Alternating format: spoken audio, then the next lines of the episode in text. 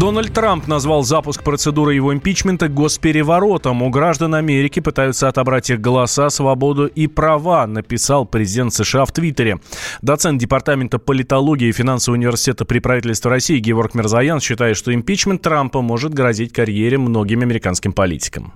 Это, конечно, грозит, и многим грозит, но не Трампу, а демократической партии. Потому что игра Трампа грамотная пока что, вот на данный момент, мы не знаем, как все это будет дальше развиваться, конечно, да, но на данный конкретный момент игра Трампа привела к тому, что демократы запустили импичмент на основании слухов о документе, после публикации которого стало ясно, что эти случаи, мягко говоря, преувеличены. В этом документе нет никаких оснований для импичмента. Поэтому получается, что демократы запустили импичмент ради элементарного спасения своего лидера и ради шантажа президента. При определенных, в общем-то, натяжках можно согласиться с позицией Трампа, что это была попытка государственного переворота. Конечно, демократы могли бы ситуацию несколько спасти, если бы они сейчас сказали, ой, да, сорян, ошиблись, ничего там не было, все, процедура закрыта. Но ведь это, сорян, будет стоить карьеры целому ряду демократических лидеров, вовлеченных в этот процесс импичмента, и той же Нэнси Пелози, которая его запустила. Поэтому, по всей видимости, из того, что я сейчас понимаю, они выбрали другую, другой сценарий. Они сейчас фактически э, идут до конца, врут до конца и, и, и думают, надеются, что им удастся найти какие-то доказательства того, что э, основания для импичмента есть. Процедура импичмента Трампа была запущена после публикации стенограммы телефонного разговора Дональда Трампа с Владимиром Зеленским, который прошел в июле. Как утверждают политические оппоненты президента США, Трамп пытался убедить украинского коллегу начать расследование деятельности на Украине сына бывшего американского вице-президента Джозефа Байдена. В обмен на то а, американский лидер обещал оказывать финансовую и военную помощь Киеву. Байден – главный конкурент Трампа на предстоящих в ноябре следующего года президентских выборах. По мнению демократов, оказывая давление на Зеленского, Трамп пытался увеличить шансы на переизбрание на второй срок. В онкоцентре имени Блохина сообщили о новых увольнениях. Замдиректора НИИ Георгий Минкевич заявил, что отметил, что заявление написали еще от 10 до 12 врачей. А также он добавил, что работает в институте последние два дня. По его словам, медики составили график увольнений, чтобы от этого не пострадали пациенты.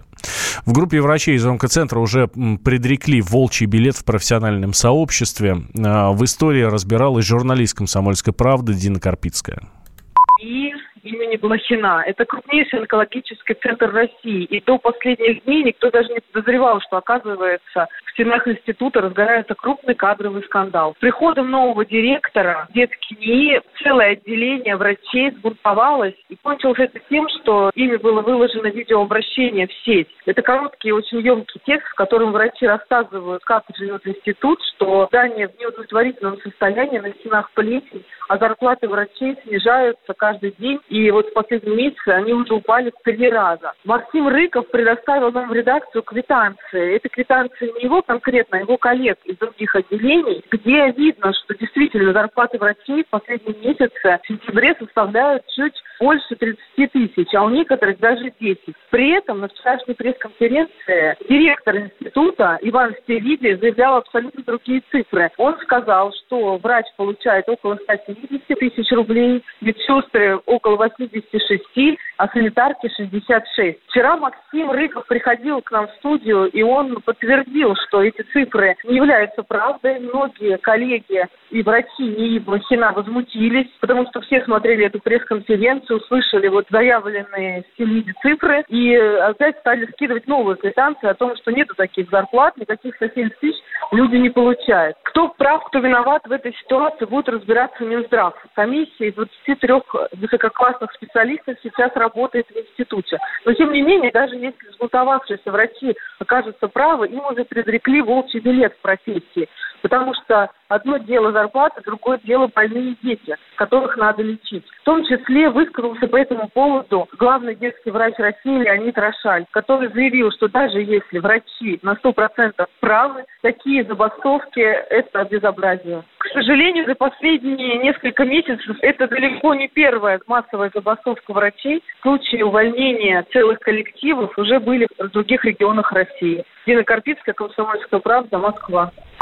Тем временем в среду в Кремле Владимир Путин проведет совещание, посвященное вопросам здравоохранения. Ранее появилась информация, что на нем президент поднимет тему массовых увольнений в онкоцентре Блохина. Однако, как сообщил специальный корреспондент «Комсомольской правды» Дмитрий Смирнов, предстоящая встреча не связана с этой проблемой.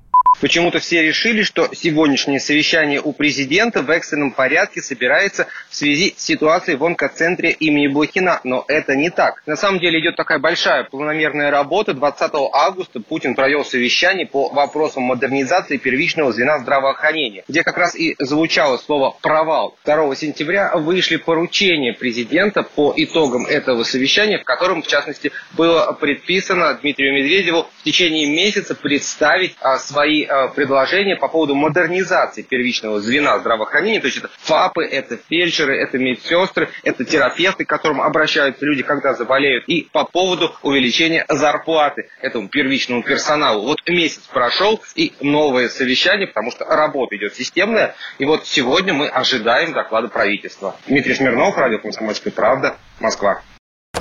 Можно уйти в большую политику но большой спорт пойдет вместе с тобой. Чемпион мира в тяжелом весе. Боксер с самыми большими кулаками за всю историю бокса. Действующий депутат Государственной Думы.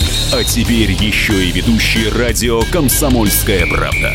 Николай Валуев в авторской программе «Большой спорт». По средам в 10 вечера по Москве.